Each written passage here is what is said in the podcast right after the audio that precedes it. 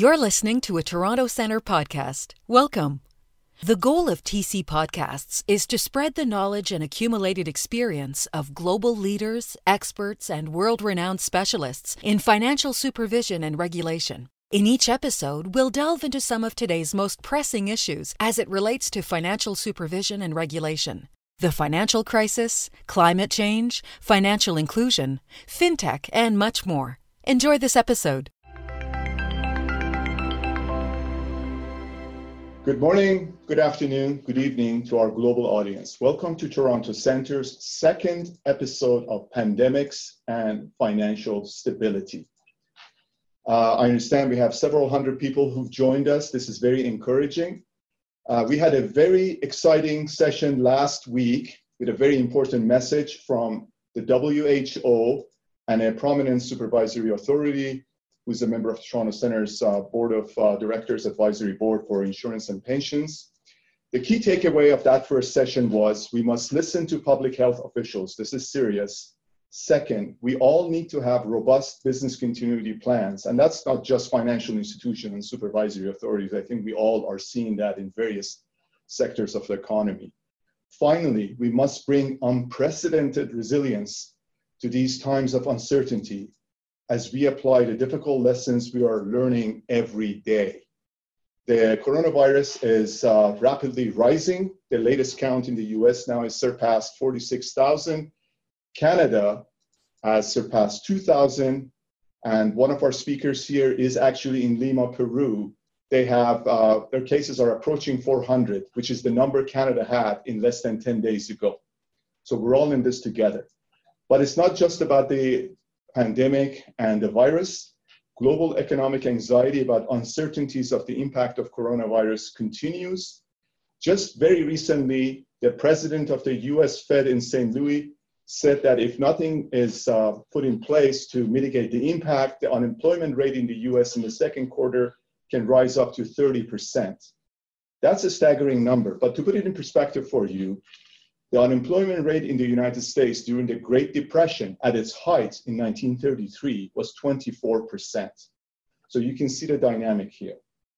We have two very qualified and uh, uh, internationally renowned experts. Before I introduce them, I would like to thank Toronto Centre's key funders, Global Affairs Canada, Swedish International Development Cooperation Agency, the International Monetary Fund, Comic Relief, and Jersey Overseas Aid, without whom we could not bring you the programs that we have today in the virtual realm. Our two noted uh, economists and speakers have tremendous international experience. I'm not going to read their full bios, you have them, and we're also posting them on our website, but I should say something very briefly about each. Uh, Ms. Socorro Heysen is the current superintendent of banks, insurance, and pensions in the Republic of Peru. She's also a member of Toronto Centre's Board of Directors. Uh, formerly, she worked at the Central Bank of Peru and a senior official at the International Monetary Fund. She holds a master's degree in economics from the UCLA. She's a fantastic uh, speaker. Vincent Reinhart is Mellon's chief economist and macro strategist. In this role, he's responsible for developing views on global economy and making relative value recommendations across global bond markets, currencies, and sectors. Previously, he was chief US economist and a managing director at Morgan Stanley, resident scholar at the American Enterprise Institute. He was in the US Federal Reserve System for more than 24 years, including uh, with responsibilities at the uh, Federal Reserve Bank of New York, which is at the forefront of supervision of financial institutions. And he is a noted academic with numerous publications with a graduate degree from Columbia University. So without further ado, I would like to go to our speakers and ask each of them a very basic question. Each of them has seen many uh, global financial crises and other crises throughout their careers. So let me just ask you each, Vincent, how is this crisis different? I haven't seen a crisis like this in, in my lifetime. I don't think any of us have. And it's for a couple reasons. Uh, one is we're getting the disruptions to economic activity first w- without the uh, associated uh, kick of a wartime econ- uh, economy of mobilizing resources. And second, it's both advanced economies and emerging market economies. Usually, the global plane has one engine still firing. They don't all sputter at once. The last time this happened was in the Great Depression. Vincent, much of the impact of the coronavirus has thus far uh, been directly on the real economy rather than through the financial system. This impact has varied considerably by country and region. These impacts may be temporary, but they will not necessarily be reversed rapidly. What is your view on a long-term negative impact on the real economy and to the global financial sector in particular? So I think there are two parts to that answer. The first is we're definitely on the downward slope, both in terms of our vulnerability to the infection globally, the disruptions to economic activity as we try to mitigate that, and the withdrawal from risk taking that is associated with big capital losses on, on, on global markets. The problem is that is exposing weaknesses on corporate and national balance sheets that could lead to uh, permanent losses, businesses closing, uh, countries defaulting, and, and that's a permanent scar. Uh, the second part of it is I don't think we will get out of this with the same attitude toward globalization. Uh, we will be much stricter at borders. We've seen already that the, the, that the notion of a single market in Europe gets broken down if it involves shipping medical sp- supplies across the border, that countries have closed their borders, uh, um, and that that that's that's going to be a feature of our future. Uh, less globalization, harder borders. Socorro, if you can hear me, what is different about this crisis? Okay, well, let me first start by emphasizing that this is an unprecedented, uh, true global event, just as uh, Vincent uh, mentioned. Uh, there's a lot of things that are different from this crisis regarding the 2008-2009 crisis.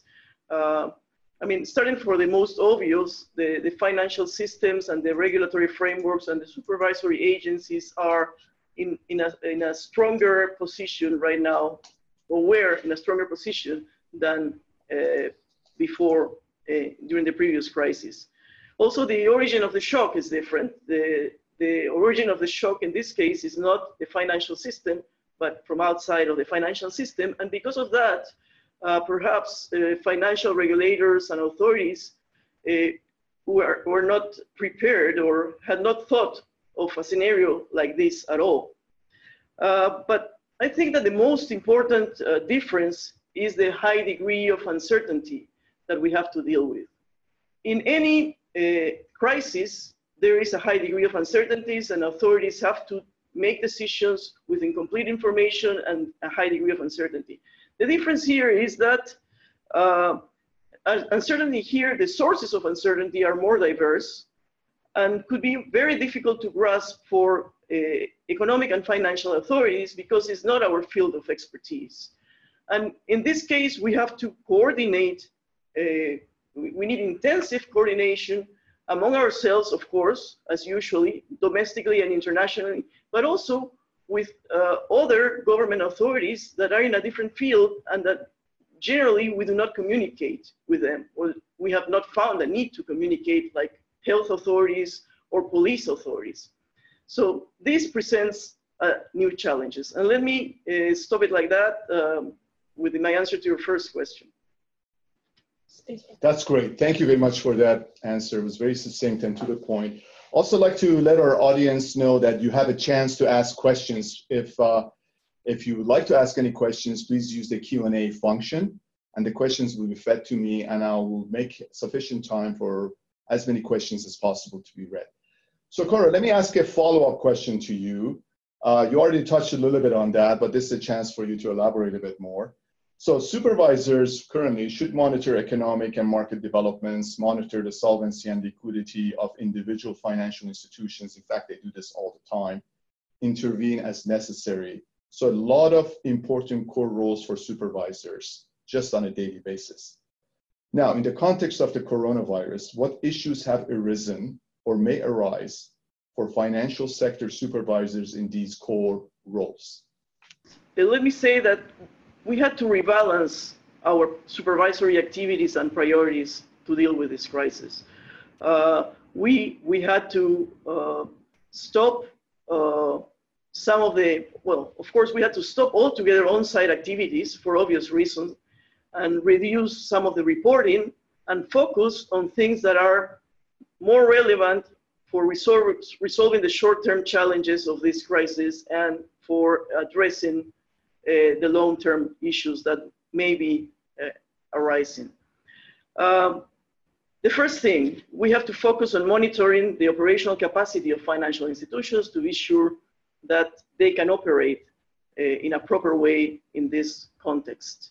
Uh, there are, for instance, in our case, several difficulties for uh, financial entities staff to uh, reach their locations of uh, work, uh, their work locations, and that uh, made, made it difficult for some bank branches to open, or also the, the most important problems were with service providers because they were initially not considered as priority sectors.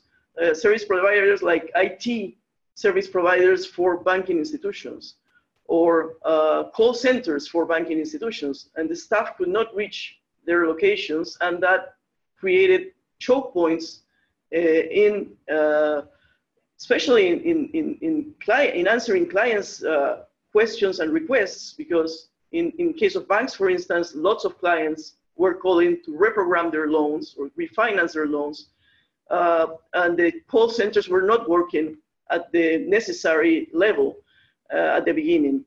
Uh, the same thing happened in the insurance company, in which citizens were calling uh, to ask for health coverage of, and, and they had lots of questions, and if call centers were not working properly, they, there was also a choke, choke point there.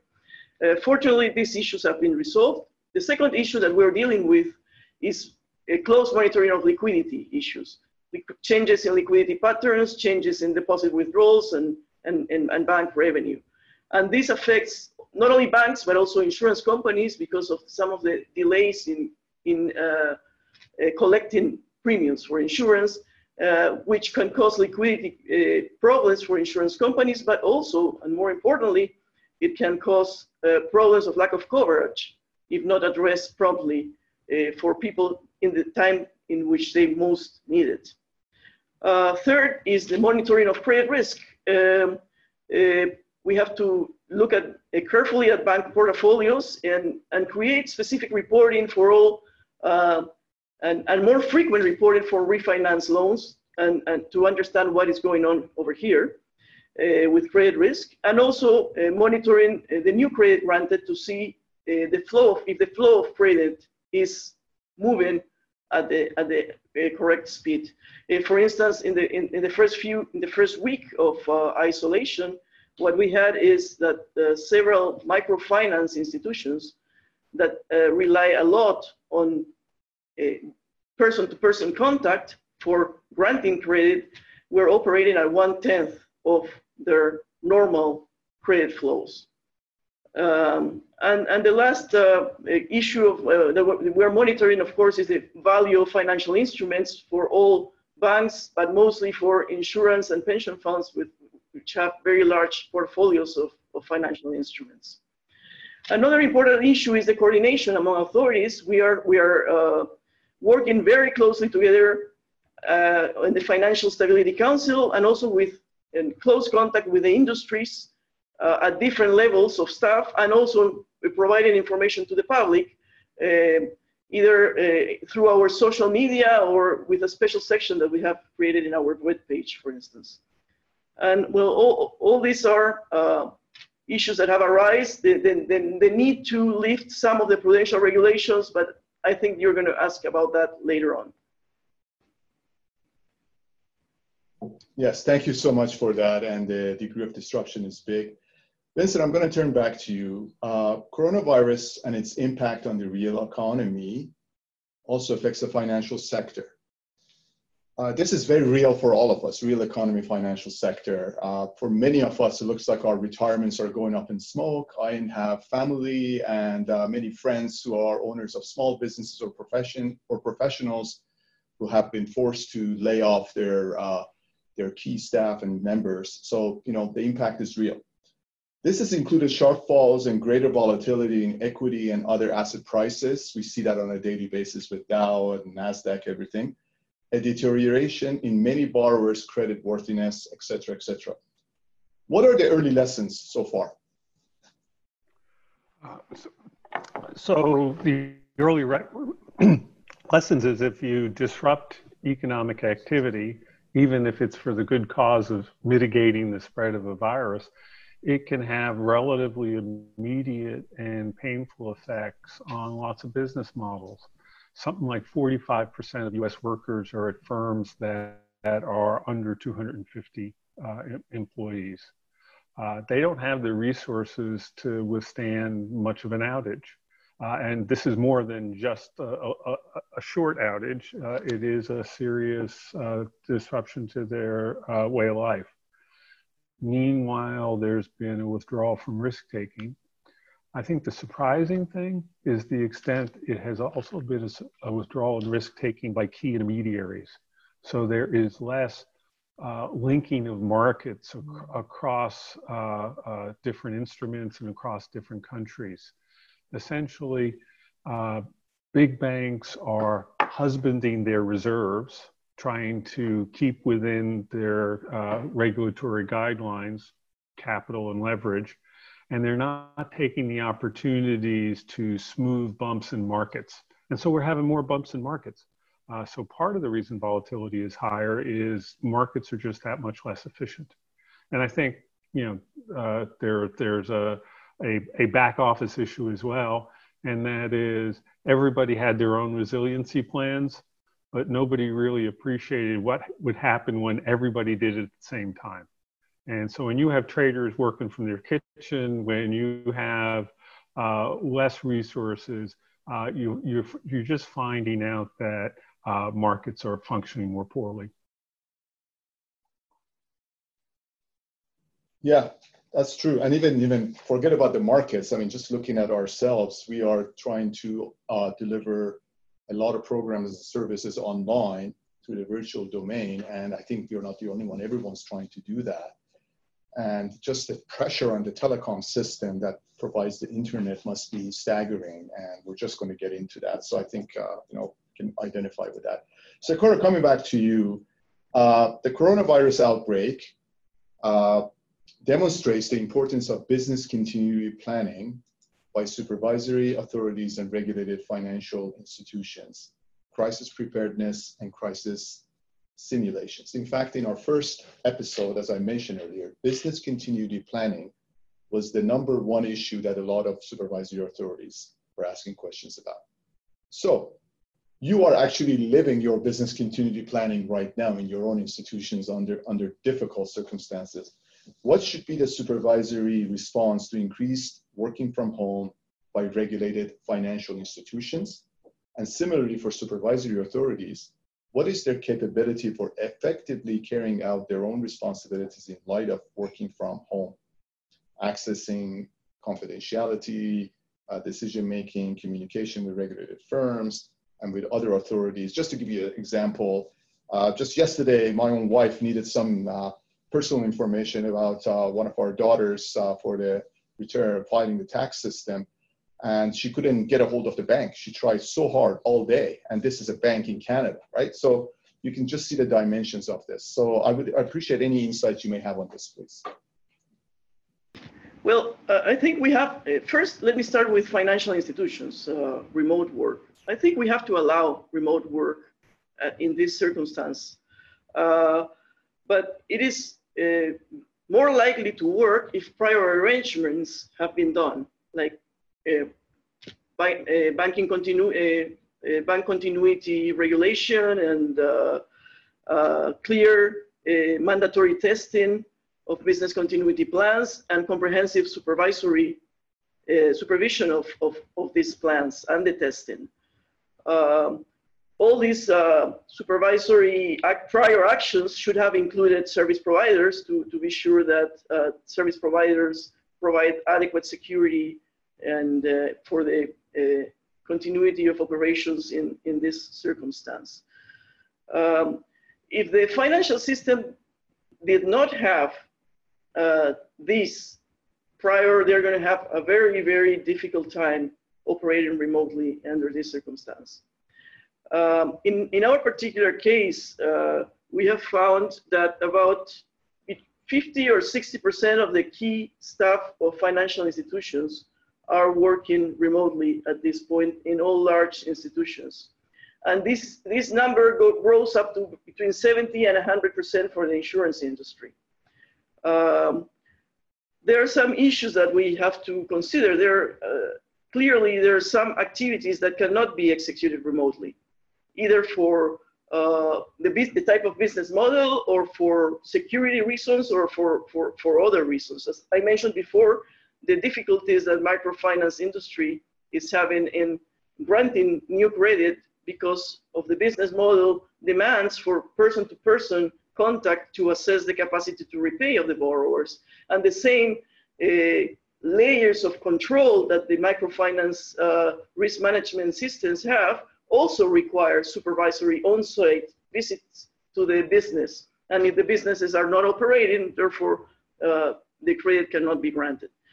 Uh, but so that's the first uh, thing. Uh, the other thing is the, the, the, some of the remote activities cannot be carried out for long periods of time remotely. one thing is to to operate remotely for a couple of weeks. And another thing is that you're going to operate for 30 days, 60 days remotely. Uh, many of the activities are, are, are going to uh, suffer uh, tremendously. Uh, the other thing is that uh, technical and, and technological capabilities have to be continually tested. And of course, during the emergency response, the most important thing for, for financial entities is to be uh, aware and, and careful about the health of their own workers. And, and, and uh, this limits the operation of some of the channels of, of, of the banks. Uh, for instance, they have to have protocols what to do if a bank uh, employee becomes infected with the virus. Uh, a couple of branches in, in some uh, banks in Peru have had to close because of that reason. And then, of course, the role of supervisors in this context is to continue looking and monitoring the operation of the system and, and be sure that the system is addressing uh, all the, the, the problems that they may have in. And we have done that in the early days, and now the, the operation of the system is improving. But as I said, this is, this is something that, that can be done on a short period of time, not on a very long period of time. That from, from the point of view of the banks. From the point of view of the supervisory authorities, the, the capacity to work remotely also will depend on some uh, prior arrangements that, that uh, people may have done earlier uh, to have uh, enough laptops for the laptops for the supervisory staff, uh, secure communication protocols, cultural issues management, proper organization to manage the workflow, and key identification of the key staff and alternate personnel in cases the key staff is not available for, for any, any reason. Uh, so strategies, uh, it's optimal that strategies were developed ahead of time to consider all these issues. In our particular case, uh, we had prior testing at some department levels, but not as a strategy of the whole organization to operate remotely. So uh, once isolation was declared, it took us one full day to have all the critical staff operating fully remotely. Um, we are uh, learning along the way. Uh, the first uh, day of isolation, as I said, um, most uh, supervisory staff still came to the office. And this day was used to address all the urgent issues like allocating the laptops, the remote access permits, confirming that all the laptops, iPads, phones had the necessary software, reminding everybody of the security protocols, among others. Um, our IT staff uh, worked uh, very hard to get us up and running remotely very quickly, and, and we are very happy about that.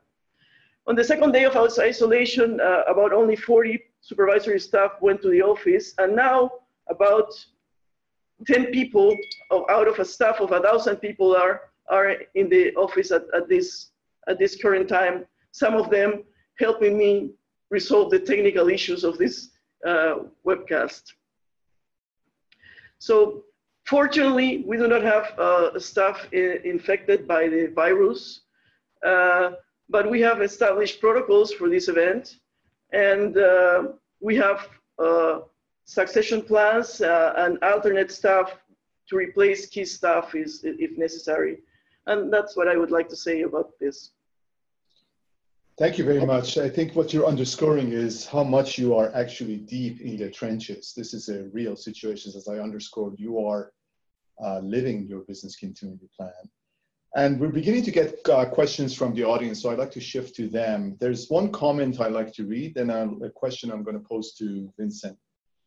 A comment from one of the viewers is This crisis highlights our ever increasing reliance on sound or robust IT infrastructure we need it for financial transactions and relationships, but also for the delivery of care. I couldn't agree more. So, Vincent, this is a question uh, that I think I heard echoes of it uh, in our first episode as well. It's kind of unfortunate that this crisis broke right in the aftermath of the dismantling of the world, uh, at least steady efforts to dismantle the world global trade infrastructure by certain um, certain uh, countries and uh, um, world leaders. So the question is, in the context of hardening borders and shift away from a distinct globalization uh, from previous years, how do you perceive further developments of the existing business networks, both real economy and financial system perspectives? It also, in my view, touches on the fact that you know the global coordination seems to be a bit uh, either uh, lacking or weak, at least in the early stages of this issue. But bringing it back to the business networks, what is your view? What's what's happening here at this point, or what will happen? Well, I think in some sense, all the tariff wars and trade disputes of the prior year and a half was uh, a test run for understanding what happens when borders close. Uh, now we're seeing it in, in, in real time in, in, in, in, in much in a much more intense fashion. Uh, chances are, uh, given everything we've learned, uh, supply chains are going to be um, less uh, uh, uh, c- crossing national borders because you can't be sure whether you can always cross that national border. And they will also be looser than previously, i.e., no manufacturer reliably should get all their product from one province in China. Uh, so it's a looser, more interconnected supply chain, more country specific, more looking for obvious regional friends. And um, I think that that's going to be a, a, a, more permanent feature of, of, of that network. Uh, I think also uh, do not be surprised if we uh, we see more capital controls. That governments on the back end of this will have much more debt. Uh, they will have to fund that debt, and they will have central banks that will be seeking to renormalize uh, policy whenever that time comes. Um, th- they are going to be uncomfortable with the free flow of capital and so, in some sense, uh, we're going back. We're, we're going back about uh, 70 years.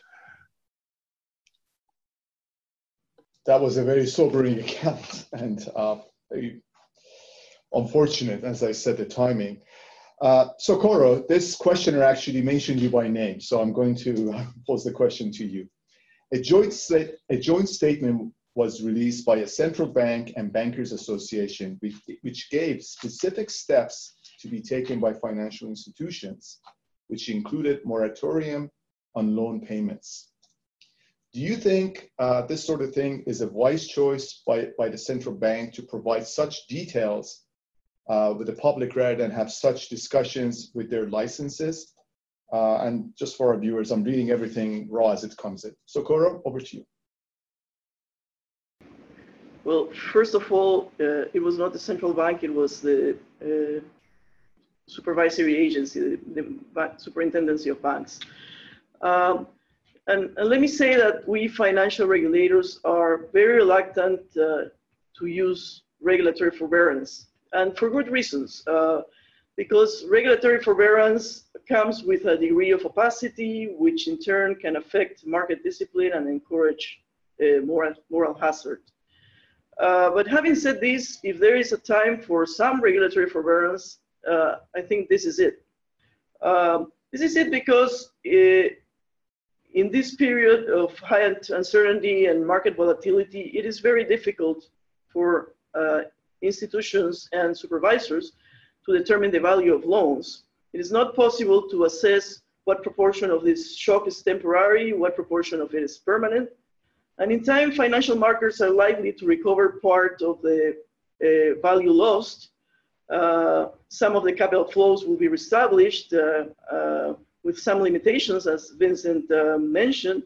Uh, but so it is, and, and some companies will recover, and many companies will recover, some of them with fiscal supporting measures. So it is important to give time for the fiscal measures to, to kick in. so for a time, we're not going to be able to know what the new normal is. And therefore, uh, at, at, at, this point, in my view, some degree of forbearance should be expected from, from uh, authorities in the short term. And this should be limited, controlled, temporary, uh, and well coordinated with other uh, financial and economic authorities. Uh, the statement that we measured had to do with um, not declaring a moratorium of, of debts. Uh, that's not what we did. What we did was to allow financial institutions to refinance their debt, uh, the, the, their clients' debt, on two different fashions, either an, on an individual one-to-one basis or on a massive uh, group basis, and continue to accrue uh, interest and maintain the, the, the classification. This is not a mandatory uh, order from the superintendency. It is just an allowance. Uh, and uh, what uh, that would facilitate banks to make decisions not considering the, the short-term regulatory impact. Of course, if after this uh, there is some uh, long-term impacts, then uh, other type of measures have to be taken. So there, there's just a matter of policy mix and sequencing. Thank you for that. Uh, yeah, it is a difficult decision for sure. Uh, Vincent, I think this question is probably better addressed to you. Uh, a viewer is asking, do you see any permanent changes to the financial system as a result of COVID-19? If yes, what are some of the changes that you foresee? So I think uh, there's most likely will be permanent changes because this is a very big shock. Uh, as I said earlier, uh, at the other end of this, governments will have a lot more debt and they will be at pains to finance that debt. Uh, they will resort to a phrase my wife uses a lot financial repression, uh, using regulatory uh, powers to keep interest rates on their ample amount of debt as low as possible. That's a permanent feature. Uh, we will probably also be somewhat more uh, leery of algorithmic trade trading uh, because part of what's happened over the past few weeks is that model-based trading hasn't worked particularly well, and in that environment, uh, we're back to people speaking to people making markets. Uh, that sort of um, uh, learning process is not usually forgotten all that quickly. It will be forgotten, it usually is. Uh, I think, uh, thirdly, our relationship with the central bank has been changed permanently. Uh, there was a ratchet up in what the Fed was willing to do in terms of outright purchases in 2008 and 2009 with quantitative easing. There's been a further ratcheting up in terms of the types of assets the Federal Reserve will acquire and the counterparties the Federal Reserve will deal with. And the reality is, when a policy institution takes one step forward, it's extremely difficult to go back. The Fed has set a precedent. Ben Bernanke set, a precedent. Jay Powell has set a new, a new precedent. The Fed is going to be more interventionist, more active in a lot of credit markets, not just uh, government securities, but uh, uh, credit uh, across the board. Thank you very much for that. Um, something that we need to think about. In fact, we're going to do uh, some further follow up with you on that question uh, later on. And Socorro, for you, this question speaks to the uh, anxiety of the pensioners, uh, probably those who are about to retire now or collecting retirement. So the question is as follows. In light of the downturn in the global markets and the investment losses resulting from COVID-19 pandemic, what are your thoughts on government bailouts to the retirement funds in the form of payouts to the retiree members at their values prior to the downturn of the market. And then the, the, the questioner asks further on, the retirement funds will then repay the government at the point the markets return to normal and investment returns are back to pre-COVID-19 levels. What are your general thoughts on that? Uh, well, uh, in, in my experience, uh, financial, uh, uh, I mean, the, the, the, profitability of, of pension funds has to be looked at in the long term.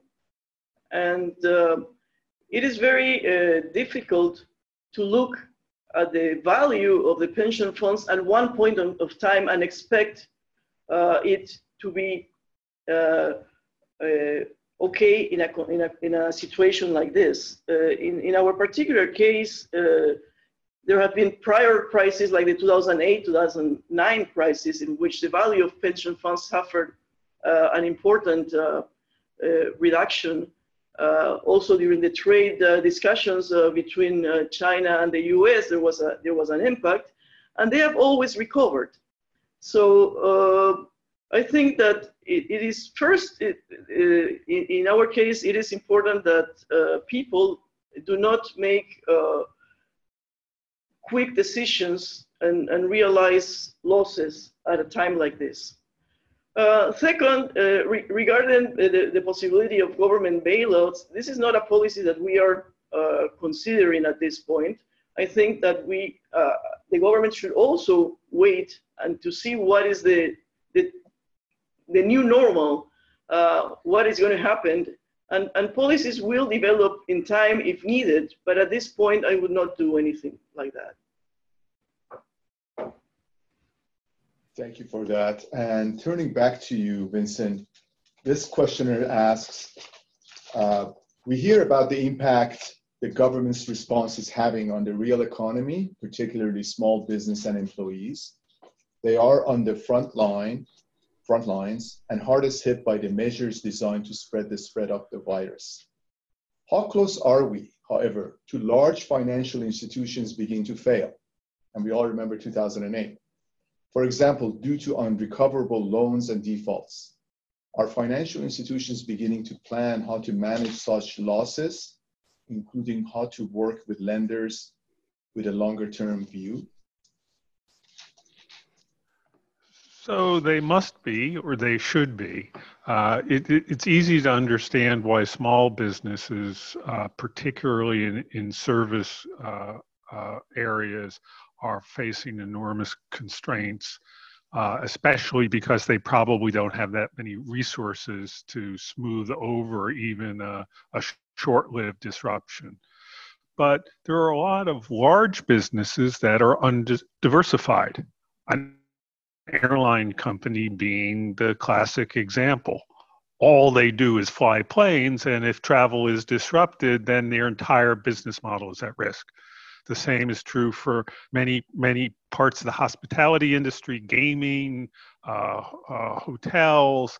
So there are a lot of large businesses that are, are definitely facing some constraints. In that environment, um, they will um, uh, have trouble with repayment. Uh, uh the first option, obviously, is uh, reprofiling, uh, delay in interest payments. We've been emphasizing the companies and industries most directly affected by the disruptions uh, from the mitigation efforts. But re- remember also that commodity prices have fallen because an important cartel couldn't manage supply given the big weakness in demand, i.e., the Saudis and Russia are at odds and oil prices are trading in the low $20 a barrel. That has been a severe blow to the US shale oil industry.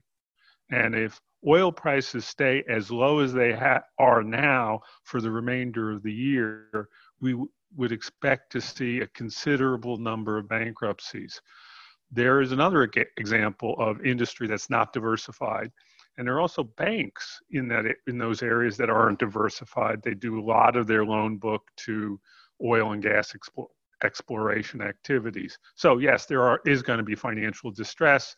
It's going to be at the low, small level, the medium sized level, and it's now going, going to be uh, affecting banks. Thank you. And Socorro, for you, um, uh, so given the, the question is, given the rise in cyber risk and AML, uh, anti-money laundering, counter uh, financing of terrorism concerns, I guess as we move more and more to the online um, environment, how do these risks uh, can be minimized uh, by regulators, supervisors, national authorities, given the move to telecommuting and working remotely? So it's a pretty astute concern.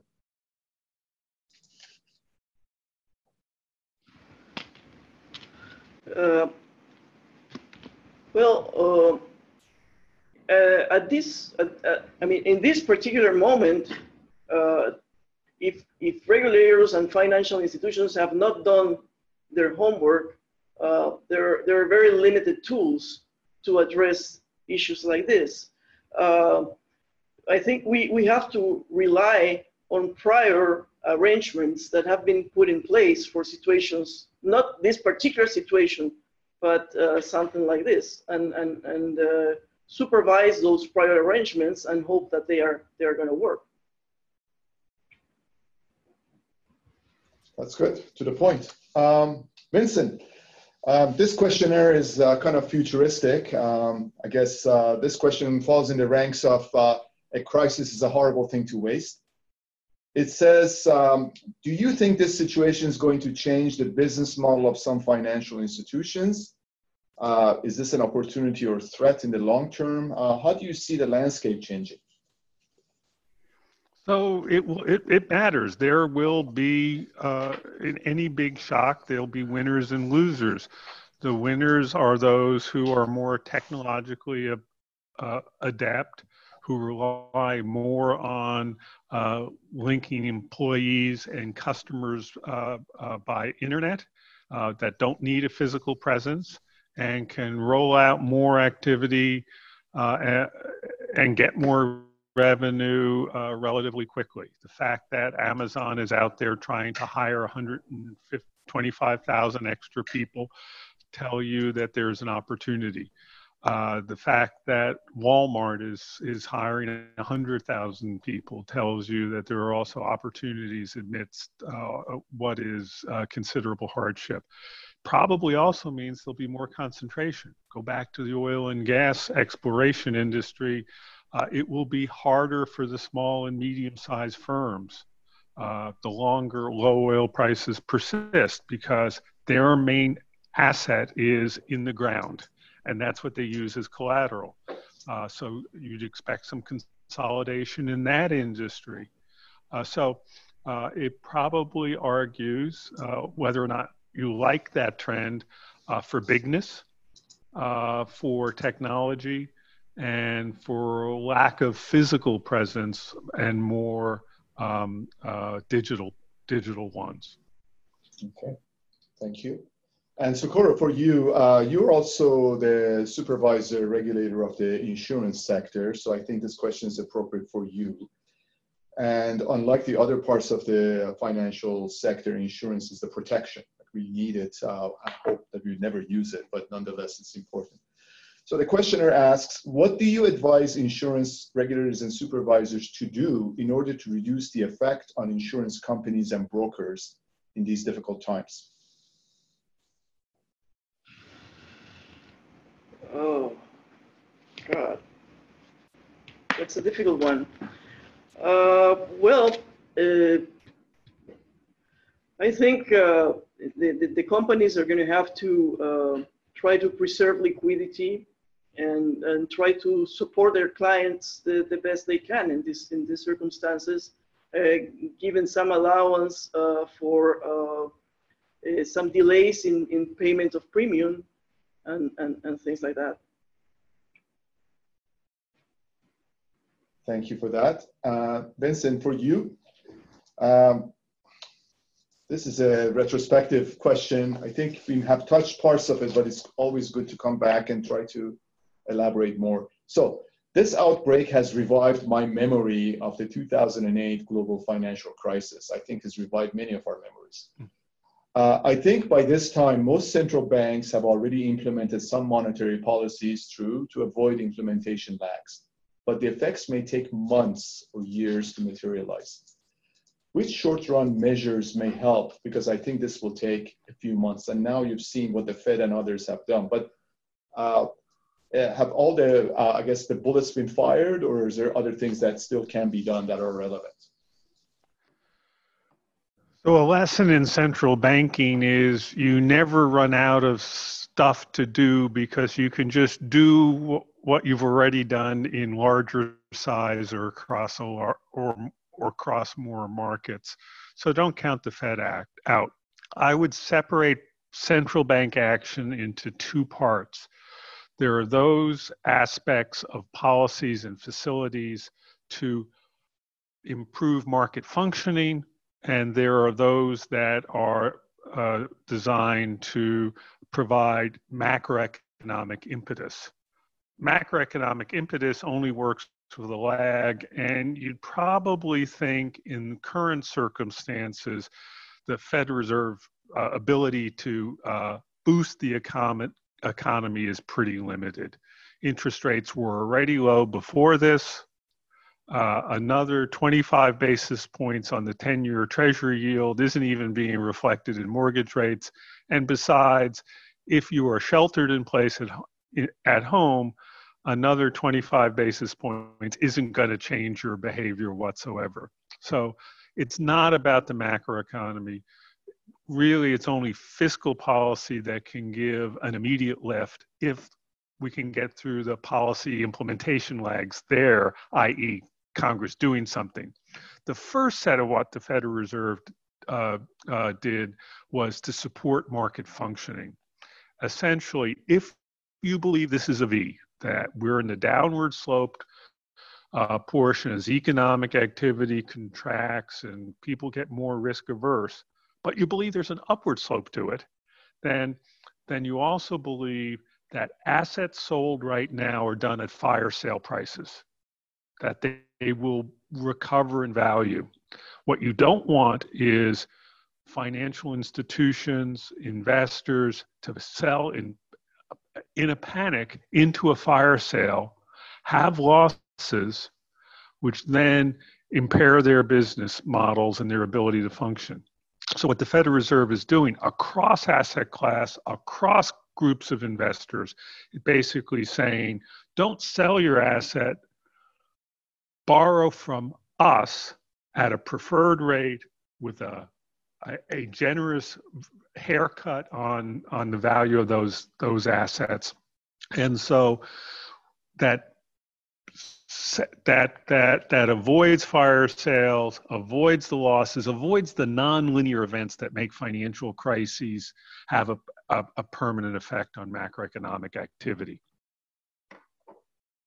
Thank you. And you know what? Uh, we're overwhelmed with a lot of questions. We're not going to be able to get to all questions, but we do promise that the questions we're getting will be one way or another addressed either through the next uh, webinar or through various work and publications that we do. So Socorro, I'm going to pose the very last question to you.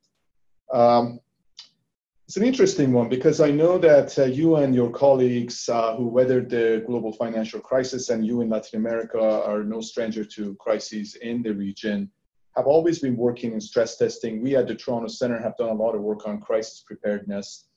So the question is asking, uh, and then, but the question is this pandemic, right? It comes out of a sudden, and, and, and our WHO speaker last week said this is the invisible enemy.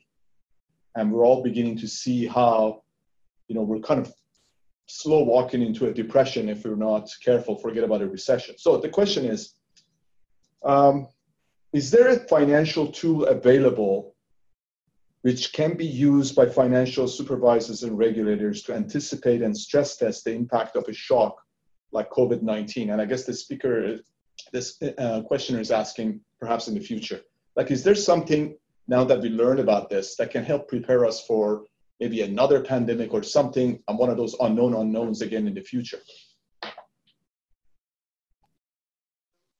As, as uh, with the trading models, the supervisory models and the bank models uh, uh, regarding uh, on stress testing models uh, cannot capture very well uh, this this event. It, it, it, has a lot of complexities maybe a long time in the future with the uses of uh, bigger databases and access to other things, uh, we may be able to, to do something like that. But at this current time, uh, all the stress testing models and the parameters are probably not, not too relevant. Uh, so what, what we are uh, having to rely on is uh, more expert judgment as the, at this time prior experience in, in dealing with uh, financial issues and crises, I think it is, is more valuable at this point than uh, a, a, specific model. Thank you. So at this point, I want to ask, uh, I want to thank both you and our global audience. Uh, our speakers, you really kicked ass. I mean, this was a very, very interesting and informative session, not glossy like those TV programs that we see, not sensationalist, but really good information. Thank you for your frankness. This was a difficult conversation.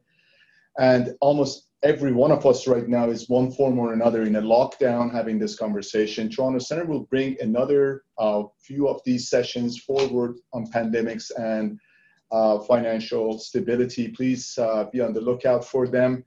And uh, we look forward to working with you and also our own office, just to let you know, in the Ontario, uh, province of Ontario, uh, we are supposed to close the physical office at the end of the day today. We will continue working on the virtual mode, but this is the reality for everyone. And I wish everybody a very healthy uh, present and future. And thanks again, and we'll be in touch with you. Goodbye. Thanks.